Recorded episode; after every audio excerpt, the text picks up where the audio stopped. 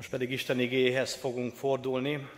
Mai délelőtt a Lukács evangélium a 19. részéből szeretnék felolvasni egy történetet. Lukács evangélium a 19. rész első verstől fogom olvasni a tizedik versig. Fennállva hallgassuk meg ezt az ige szakaszt.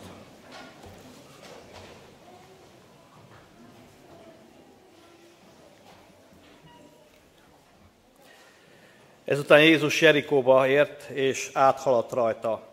Élt ott egy Zákeus nevű gazdag ember, aki fővámszedő volt. Szerette volna látni, hogy ki az a Jézus, de kis tervetű lévén nem láthatta a sokaságtól. Azért előre futott, és felmászott egy vadfüge fára, hogy lássa őt, mert arra kellett elmennie. Amikor Jézus odaért, felnézett, és így szólt hozzá. Zákeus, jöjj le hamar, mert ma a te házadban kell megszállnom. Ekkor sietve lejött, és örömmel befogadta. Akik ezt látták, mindjárt zúgolódtak, és így szóltak, bűnös embernél szállt meg. Zákeus pedig ö, odalépett az úr elé, és ezt mondta, Uram, ime vagyonom felét a szegényeknek adom, és ha valakitől valamit törvénytelenül vettem el, a négyszeresét adom vissza annak. Jézus így felelt neki, ma lett üdvösség ennek a háznak, mivel hogy ő is Ábrahám fia. Mert az emberfia azért jött, hogy megkeresse és megtartsa az elveszettet. Imádkozzunk. Áldalak, Úr Jézus Krisztus, azért, hogy ezen a történeten keresztül is téged láthatunk, hogy ma is keresed az embert. És köszönöm, hogy azért jöttél, hogy senki el ne vesszen. Kívánjuk, hogy ma is így legyen, hogy akik itt vagyunk és halljuk az igét, mindegyikünk az örök életre jusson. Kérlek, hogy ilyen módon szólj, lelked által munkálkodj közöttünk. Amen. Foglaljunk helyet.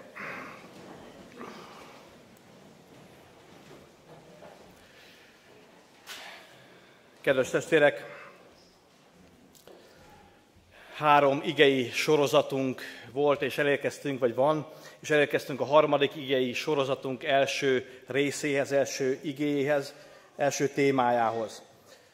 Ahogy már az előzőekben is hallhattuk Fodor István testvértől, volt az első igei szakaszainkban az embert kereső Isten, az első tematikánkban, aztán az Isten kereső ember, és most ez a harmadik szakasz, harmadik, harmadik igetanulmány sorozatnak a címe, a találkozás öröme, a nagy találkozás. És olyan igéket fogunk majd a testvérek elé tárni, amely ezzel foglalkozik, azzal, hogy egyrészt keresi az Isten az embert, másrészt a másik oldalról is keresheti az ember is az Istent, és amikor ezek a keresések eredménnyel járnak, amikor megszületik a találkozás, az miféle hatást vált ki bennünk, milyen örömöt, vagy éppen milyen bánatot, vagy milyen szomorúságot, mert ilyen is van a Bibliában, amikor az Úr Jézussal való találkozás nem örömre adott okot, hanem éppen szomorúságra, de kárhoztatásra annak az embernek.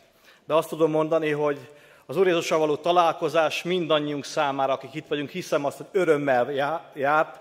Öröm volt, amikor megtérhettünk, amikor felismerhettük a bűneinket, amikor nekiadhattuk az életünket, és ebbe az örömbe élhetünk. És így emlékezhetünk erre a találkozásra, erre a változásra, hogy örömteli volt.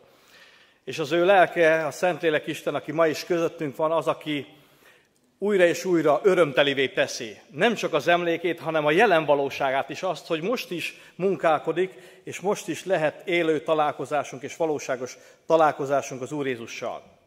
És erről az örömről, erről a nagy találkozásról lesznek majd szók az elkövetkezendő igei szolgálatokban, és elsőként ezt a Zákeusról való példázatot, vagy történetet hoztam, az Úr Jézusnak a, ezzel a vámszedővel való találkozását. De mielőtt rátérnék magára konkrétan erre a történetre, amiből szeretnék néhány üzenetet átadni a testvéreknek, egy eh, picit nézzük meg, hogy milyen találkozások is voltak a Bibliában előzőleg, vagy milyenek vannak leírva. Hadd tárjak ilyen módon egy néhány ilyen történetet a testvérek elé, hadd elevenedjen meg ez a számunkra, és hadd legyen tanulság. Az elsőként hozom talán a Samárié asszonynak a történeteit, amikor vízért ment oda a kútra, és hát nem úgy ment tovább, ahogy tervezte. valóban vizet vitt haza, de nem azt a vizet, amit ő tervezett a korsójába, hanem élő vizet. Mert az Úr Jézussal találkozott. És egy olyan találkozás volt ez, amikor megváltozott az ő élete, az ő eddigi berendezett, vagy jól, vagy rosszul berendezett élete egy fordulóponthoz érkezett, azért, mert volt találkozás az Úr Jézussal. És megváltozott az ő élete, de nem csak az ő élete, hanem azoknak is, akik látták az ő életét. És ez is nagyon fontos lesz testvérek ezen a mai délelőttön, hogy akik látják az életünkbe a változást, azoknak a szívébe is akar Isten hitet ébreszteni. Vagyis szó volt már erről, hogy tanítványá akar bennünket nevelni, Krisztus hordozóvá, hogy mi magunk is élő bizonyságai legyünk az ő jelenlétének. Aztán határok egy másik történetet, ami már talán sejtették is a testvérek az előzőkben elmondottak alapján, a gazdag ifjúnak a története. Ő is találkozott az Úr Jézussal. De ő neki talán nem volt ilyen örömteli a folytatása, mint a Samári asszonynak. Úgy is olvashatjuk, hogy szomorúan ment tovább az ő útján. És az volt az ő kérdése, hogy mit is tegyen, hogy elnyelje az örök életet az Úr Jézus irányába. És az Úr Jézus nagyon jól útba igazította őt, azt mondja, hogy tartsd meg a parancsolatokat, és hát ő bátran válaszolt rá, hogy már gyermekségemtől fogva megtartottam. És pont ma reggel a barátkozó korán is beszélgettünk erről, hogy akik hívő családban nőhettünk fel, akkor mondhatjuk majdnem azt, hogy ismerjük a Bibliát. Hogy igyekeztünk talán gyerekként is betartani azokat a parancsokat, parancsolatokat, azokat a rendeléseket, amit Isten igéje ír. De egészen más, amikor olvassuk azt, és egészen más az, amikor megelevenedik, és hitből fakadó cselekedetekké válnak ezek, élővé válik a Krisztus az életünkbe, és nem azért cselekedjük már ezeket, mert előírja nekünk a törvény, hanem azért, mert örömmel tudjuk ezt tenni, mert a természetünké válik, Krisztusi természet részeseivé leszünk. Örömmel töltjük be a törvényt. És ez a gazdag ifjú a párbeszéde teljesen másképp alakult. Azt mondja, az Úr Jézus nem dicsérte meg, hogy milyen jó, hogy már gyerekségettől fogva olvasod a igét, vagy tudod, vagy cselekszed, hanem van még egy kis híja az életednek. És olyan jó, amikor Isten, mert ez is szeretett testvérek, amikor Isten rávilágít a mi téves önismeretünkre, és megmutatja azt, hogy mibe kell még változni. És az a kérdés, hogy reagálunk rá, úgy, mint ez a gazdagi fiú, és azt mondjuk, hogy, hogy ettől nem tudok szabadulni. Azt mondja az Úr Jézus neki, hogy add el a vagyonodat, és kincsed lesz a mennyben. És azt olvashatjuk, hogy igen sok vagyona volt ennek a gazdagi fiúnak, és nem tudta elengedni, szomorúan ment tovább. Hiába találkozott az Úr Jézussal, hiába lett volna lehetőség az üdvösségre, ami nagy kérdése volt, mégis úgy kellett tovább menni, hogy nem történt változás az életébe. És ez végtelen szomorúsággal tölt el. És hadd mondjam a testvérneknek, hogy ismerek én is ilyen barátokat, ismerősöket, akik itt voltak, talán a padjainkban ültek, hallották az igét, talán a szívük égésért, de volt valami az életükben, amit nem tudtak letenni, nem tudtak tovább menni. Volt egy akadály, ami miatt nem tudták úrá tenni Krisztus, nem tudták befogadni az életükbe, nem tudtak örök életet találni. És olyan szomorú ez, amikor ilyen testvérekre gondolunk, de hadd mondjam a testvérekre, hogy nagyon szereti Isten azokat is, még most is. Azt mondja egy másik helyen az Ószövetségben, még nem veszi el Isten az életet, az a szándéka, hogy még az eltaszított se maradjon eltaszítva előle. Amíg az élet itt van, addig mindenkinek van lehetősége a változásra, a megtérésre, a Krisztushoz való fordulásra. És nézzük tovább ezt a listát, nézzük a tanítványokat. Olyan csodálattal olvasom, amikor az Úr Jézus elhívja a tanítványait, amikor megszólítja őket. Nincs is részletezve, hogy milyen tusa megy ott végbe a szívükbe, az életükbe hanem oda megy Lévihez, a vámszedőhöz, Mátéhoz, gyere, kövess engem. És mi történik? Mit olvasunk? Felállt, aztán követte őt. Nincs is kommentár. Ott hagyta az asztalát, az eddigi életét, ami eddig fontos volt neki, ami eddig az anyagi bevételt jelentette, a családi biztonságot, meg mindent, amire be volt rendezkedve. És követte a Krisztust. De ugyanígy Péter, János, Jakab mosták ott a hálóikat, halászok voltak, ebből éltek. Gyertek, kövessetek engem! Ott se sok részletet ír a Biblia, csak azt, hogy ott hagyták a hálójukat, és követték az Úr Jézust. És milyen nagyszerű dolog ez, amikor el se gondolkozik rajta az ember, hanem ha Jézus szól, akkor én megyek. Nem számít, mibe kerül. Nem számít, hogy mit kell otthagynom. Milyen értekek, hogy eddig milyen volt az életem, hanem kész vagyok követni őt. Aztán Pálapostolnak, ugye ezt nagyon sokszor szoktuk emlegetni, a pálfordulás, amikor megy ott a Damaszkuszi úton, és egyszer csak az Úr Jézus megjelenik előtte. Engem üldözöl, és teljesen megváltozik az élete. Aki eddig Krisztus ellen fordult, aki gyilkolta a Krisztus követőket, halára kereste, az egyszer csak az az értékrend, az a gondolkodás mind-mind megváltozik egy pillanat alatt. És lehet, hogy valakinek a megtérése ilyen, egyik pillanatról a másikra. Másunknak arról számolhatunk, mert sok bizonságtételt hallgattunk, hogy egy folyamat, amíg Isten meggyőz az ő szent lelke által, ami bűnösségünkről, ami méltatlanságunkról. És hosszú út vezet, amíg meg tudunk fordulni, meg tudunk térni. De a végeredmény mindannyiunknál ugyanaz kell, hogy legyen, hogy hozzátérjünk, hogy megváltozik az életünk, hogy az eddigi megszokott dolgainkat feláldozzuk azért, ami sokkal értékesebb. Aztán a vak Bartimeus. A sorozatainkban volt az egyiknek a címe igaz, hogy az embert kereső Isten. Hát ő is ilyen volt. Jézus, Isten fia, könyörű rajtam, kiabált a tömegbe, igaz? Mennyire vágyakozott, hogy találkozzon vele. Máskor meg az Úr Jézus szólított meg embereket a tömegből. Aztán a római századosról is hallottunk már, aki a római istenségeket otthagyva egyszer csak találkozik ebbe a zsidó szférába, Izrael népe között egy más Istennel. Egy olyan Istennel, aki olyan csodákat tud tenni, olyan dolgokat képes, ami az ő isteneik szóba se jöhetnek, amit tettek az ő életébe. És úrá teszi őt. És teljes hit ébred a szívébe. Teljes fordulatot hoz az ő élete is. Aztán a vérfolyásos asszony, de beszélhetünk Nikodémusról is, aki az éjleple alatt keresi fel az Úr Jézust. És azt mondja neki, aki ott ül a írástudókkal a nagy tanácsba, hogy mindannyian tudjuk, hogy te fentről jöttél. Mindannyian. Mert olyan dolgokat senki nem tud tenni. És azon gondolkoztam, ha mindannyian tudták, miért nem ment oda mindenki? Hogy megkérdezzék, hogy Úr Jézus, te honnan jöttél? Ha te vagy a Krisztus, akkor téged akarunk követni. Csak Nikodémus, ő is az éjszaka leple alatt. Mert érezte a szívébe, hogy változni kell. Hogy ez az ember, ez a Krisztus, ez azért jött, hogy beavatkozzon az életünkbe. És talán az ő életébe is be tud avatkozni. És az Úr Jézus el is mondja neki, hogy mit kell tenni. Újjá kell születned. És sok kérdése van. Bemehetek el az én anyám méhébe, megváltozhatok-e? Sok mindent elétátott Krisztusnak. Lélektől és víztől. A Szent Lélektől, aki újjászült bennünket, és aki jelen van most is, aki munkálkodik, aki szól hozzánk, aki változtatni akarja az életünket. Ő munkálkodott. Foghatnánk itt ezeknek az embereknek az élet körülményeire ezt, ezt a változást, vagy már belefáradtak, vagy a fent felolvasott ige szakaszunkra és Zákeusra. Elege volt már ebből a vámszedő életből.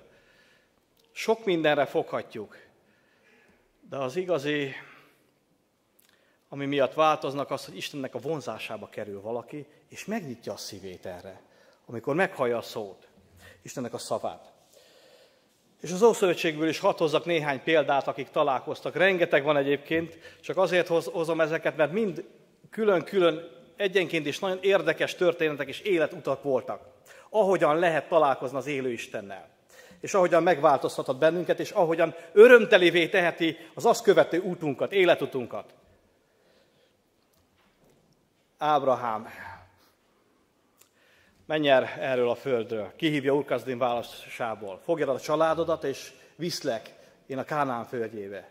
És mit tesz? Ott hagy mindent. Az eddigi egzisztenciáját, jövedelmét, városát, ahol szocializálódott, a körülményeit, és elindul Istennek a szavára, mint a tanítványok. Hisz Istenbe, úgy, úgy lép hittel.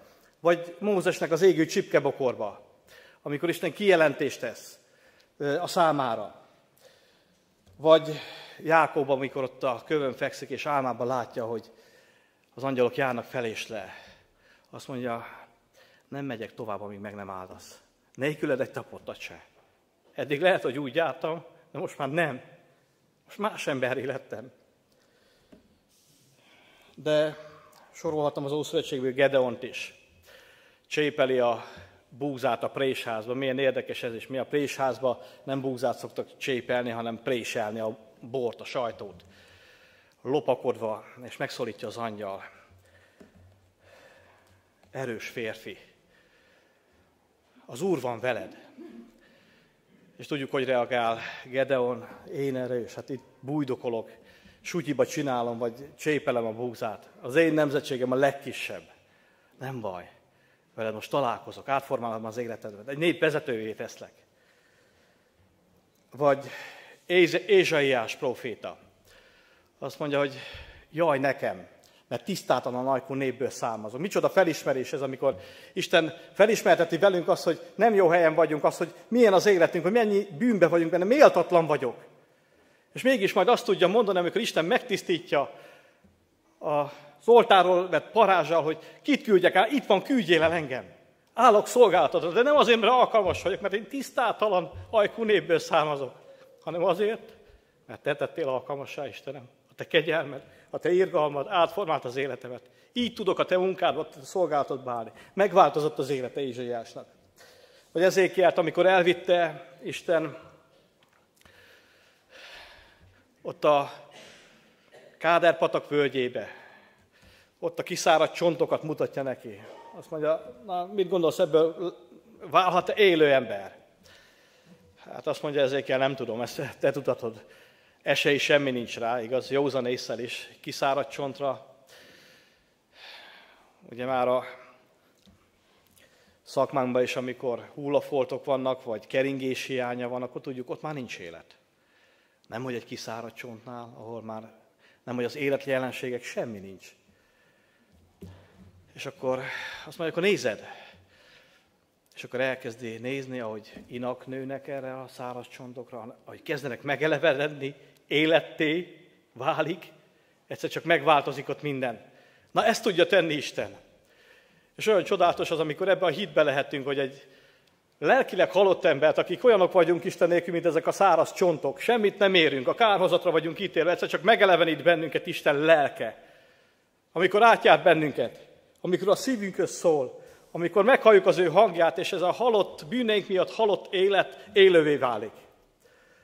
De csak annak a számára, aki kész megnyitni a szívét. És hadd tegyek még két olyan történetet, ami, amiről beszéltem is, az is nagyon fontos, hogy akik már átestünk ezen a változáson, olyan életünk legyen itt, olyan Krisztusra mutató élet, hogy a mi életünket látva hit ébredjen a környezetünkbe.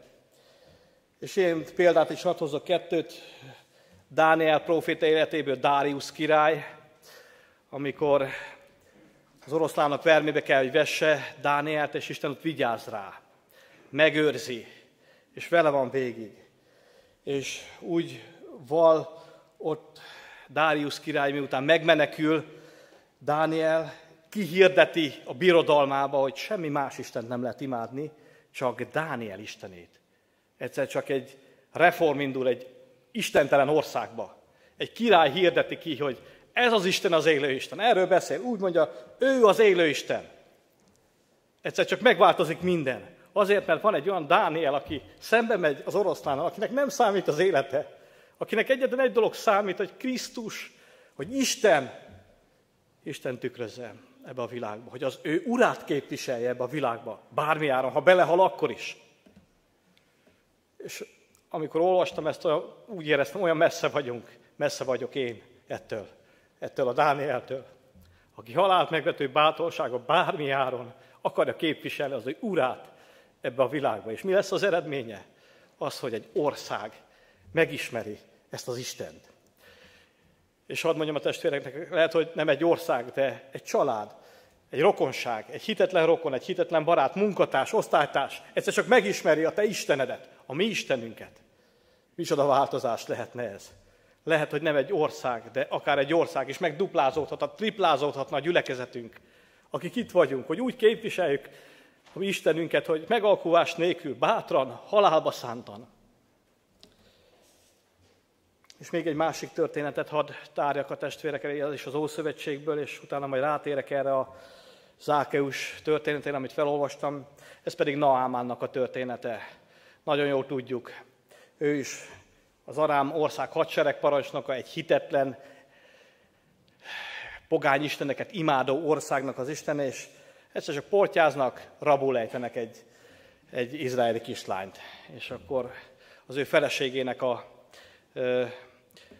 udvaros lánya lesz, vagy szobalánya, és megbetegszik ez a Naamán.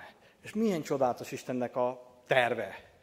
Hát ez a kislány nem sopánkodhatott volna ott, hogy uram, hát elfogtak ezek a nyomorult arámiak, meg átkot is szórhatott volna erre a népre, hogy itt rabságba vagyok, de nem azt mondta. Azt mondta, ide figyelj, úrnőm, én tudom, hogy hogy gyógyulhatna meg a te urad, úgy, hogy van nálunk egy proféta, vidd el oda. És meg fog gyógyulni. És az a kislány nem a rabságával tölődött, nem azzal, hogy milyen helyzetben van, hanem hogy az ő urát, az élő Istent vigye ebbe az idegen országba, és ott vallja meg. Egy mondat erejéig is. És az történt, hogy valóban összeszedi magát Naámán, ez a hadseregparancsnok, és elindul, hogy Elizeussal találkozon. Csak megnézzük ezt a profétát, hogy kicsoda. Hogy tud-e az én szörnyű betegségemen, ezen a bélpoklosságon segíteni. És tudjuk a történetet, fürödj meg hétszer, ott a szolgák rábeszélik, hogy fürödjön meg. Ha nagyobb dolgot kért volna, nem megtetted volna a profétának? És megtisztul. És mi történik? Azt mondja ez a Naámán is, hogy nincsen más Isten. Egyszer csak úrá tette ezt az Izraelnek az Istenét. Ezt az idegen Istent, akihez eddig semmi köze nem volt. Egyszer csak olyan találkozása volt ezzel az Istennel, aki átformálta az ő életét. És testvérek, nekünk annyi ilyen találkozásunk van, és mégis olyan nehezen formálódunk át. Mégis olyan nehezen ábrázoljuk ki a Krisztus, mégis olyan nehezen mondjuk ki azt, és nem a szánkkal, hanem az egész életünkkel, hogy úrá teszlek. Hogy te vagy az úr az életemben. Hogy lássa meg a világ, hogy én neked adtam oda az én életemet. Hogy nem megalkuvással szolgálok itt, hanem teljes szívvel. És nem sajnálok semmit, érted, Uram? Nagyon nehéz kérdések ezek, tudom. Nem egyszerű válaszolni rá. Sok minden köt bennünket is ehhez a világhoz de lehetséges. Sokszor mondtam már ezt a testvéreknek, hogy mindig úgy felnézek azokra a testvérekre, és Isten gondoskodik róla, akik hídben előttem járnak. És azt mondom, hogy ha Uram, ha ennek a testvérnek az életébe el tudtad végezni, urá tudtál lenni, hát akkor az én életemben is meg tudod tenni. Akkor nyilván bennem vannak az akadályok, ami miatt még nem tudtam odaszállni az életemet. És Dáviddal együtt odállok, hogy vizsgálj meg, Uram, vezess az örökké valóság ösvényén. Ítélj meg bennem mindent, ami nem oda szentelj meg. Megteszi. És hát itt van ez a mi történetünk. Zákeusnak a története. Az embert kereső Isten és az Isten kereső ember. Itt mind a két oldal megnyilvánul. Kereste Zákeus is az Úr Jézust, és az Úr Jézus is pont mondja neki, pont hozzád jöttem. Éppen hozzád igyekszem. Ma nálad kell, hogy megszálljak. És nézzük meg ennek a Zákeusnak is az életét, az élet vitelét, az élet útját. Egy termetileg kisember volt, egy elég érdekes szakmát választott, megvetett volt ő. Mind a két oldalról a zsidóság a népe oldaláról is, hogy vállalja az uraló birodalomnak a szolgaságát, hogy beáll vámot szedni nekik, és nyilván csalt is, mert nem úgy szedte ezt a vámot, ahogy elő van írva, hanem a maga zsebébe is jutott, és talán ez volt a jövedelem forrása, a megélhetése, és sok minden küzdelme lehetett önmagával is, az egész rendszerrel, a helyzettel, de így szocializálódott. Ez neki jó, így tudott megélni, így tudta eltartani a családját. Már ebbe ért lehet évek vagy évtizedek óta, nem tudjuk pontosan.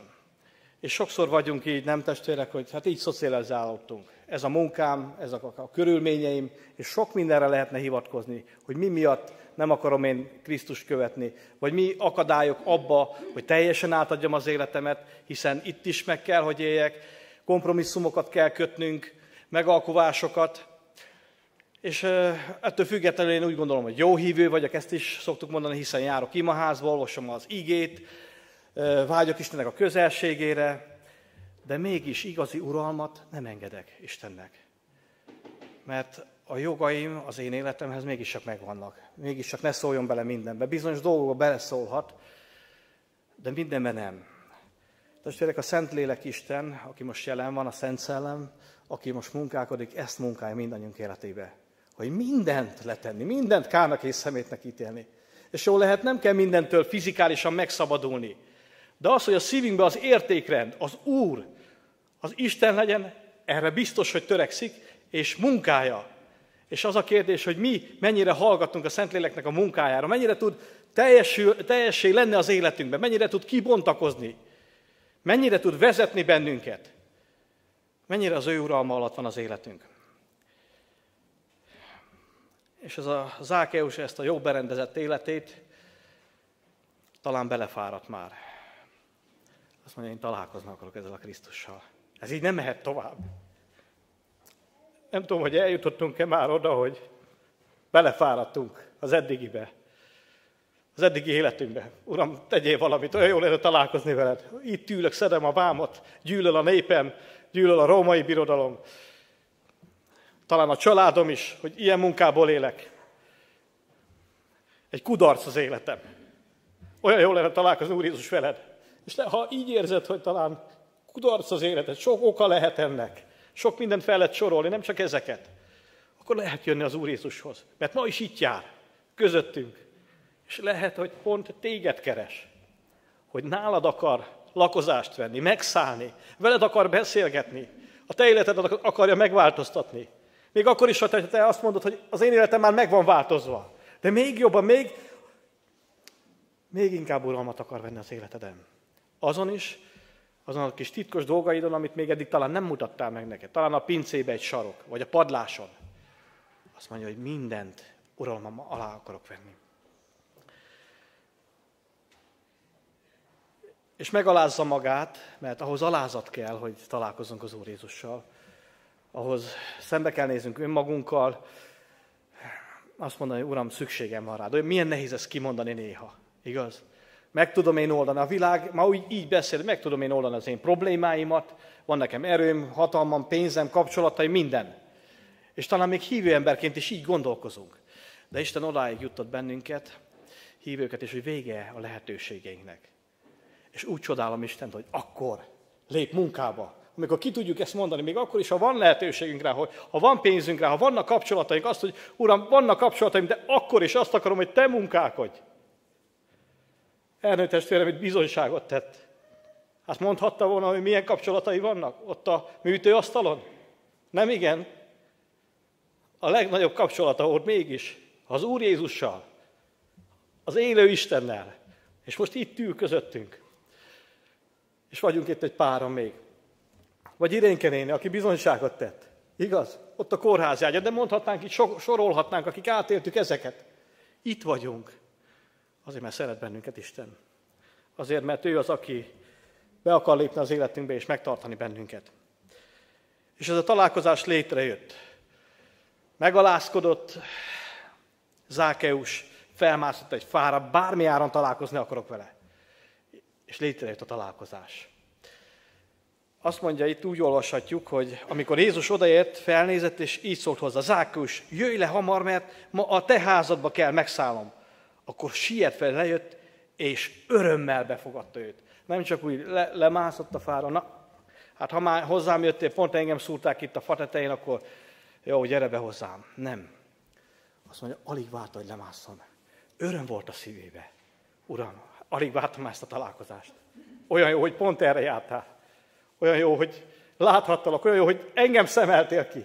Átéltük ezt már, hogy Uram, olyan jó, hogy engem szemeltél ki a te kegyelmedre. Hát hány ember van, aki,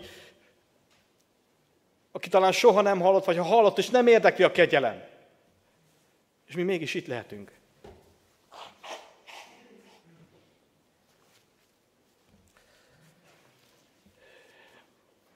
És mit teremt Istennek a jelenléte? Az Úr Jézus, amikor megjelenik egy embernek az életébe, ott lelepleződik minden. De már ott a fán is lelepleződött. Nem volt ennek a Zákeusnak semmiféle titka az Úr Jézus előtt. Gyere be a házamba. Nem kellett az Úr Jézusnak semmit mondani.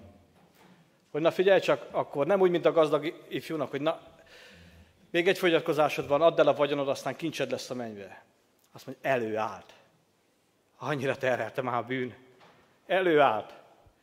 Voltál te már ilyen helyzet, hogy előálltál, te magad. Isten lelke munkálta, hogy nem tudok tovább én állok el, én mondom el, Uram, hogy ez és ez a dolog van az életemben, ami bűn. Kérlek, hogy szabadíts meg tőle. Odaadok mindent. Csak legyen a tiéd, legyen a tiéd az életem. És ez az Áké is ez ezt tette. Azt mondja, hogy amit partparkodással elvettem,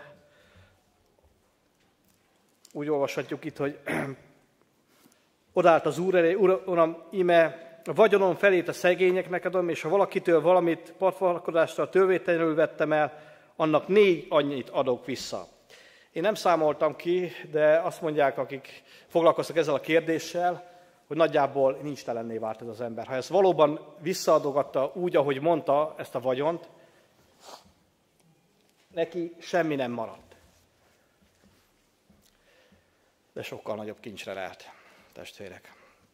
És eszembe jutott a, a szántóvető embernek a példázat, amikor az Úr Jézus beszél róla, kifordítja az eke a kincset, elássa ott egy falá, vagy nem tudom hova, és akkor hazamegy, azt mondja a családnak, hogy na ide figyeljetek, el kell adni mindent. Találtam egy nagy kincset. És azon gondolkoztam, hogy micsoda konfliktus lehet. Nem ír a Biblia, nagyon röviden ír ebből a példázatból, de micsoda konfliktus lehetett az ott a családba. Szóval mit képzelsz? Mi így élünk már évtizedek óta. Te mész a földre dolgozni, megkeresed azt a kis pénzt, eh, amit abból a bérföldből munkálsz, így vagyunk berendezkedve. Hát ez biztonságot ad nekünk, de azt mondja, hogy figyelj, figyeljetek ide, kedves családom, feleségem, gyermekem, érdemes, érdemes mindent eladni, mert ez olyan kis, meglátjátok, érdemes megvenni azt a földet. Vajon amikor Krisztussal találkoztál, ez volt-e benned, hogy érdemes mindent odaadni? És annyi mindent szeretnénk megtartani. Annyi mindenre jogot formálunk most is az életünkbe.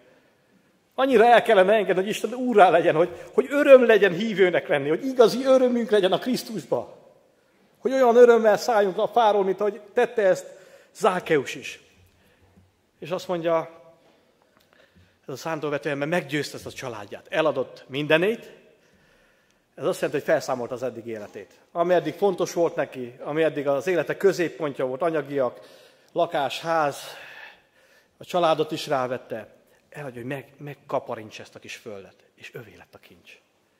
Na, ehhez hasonlítja az Úr Jézus ebben a példázat Isten országát, hogy valaki előtt így felértékelődik. Ez csak ilyen értékké válik.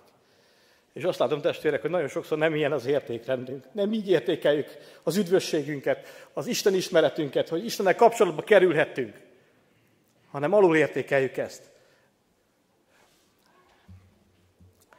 És azt mondja, az Úr Jézus ma lett üdvösség ennek a háznak.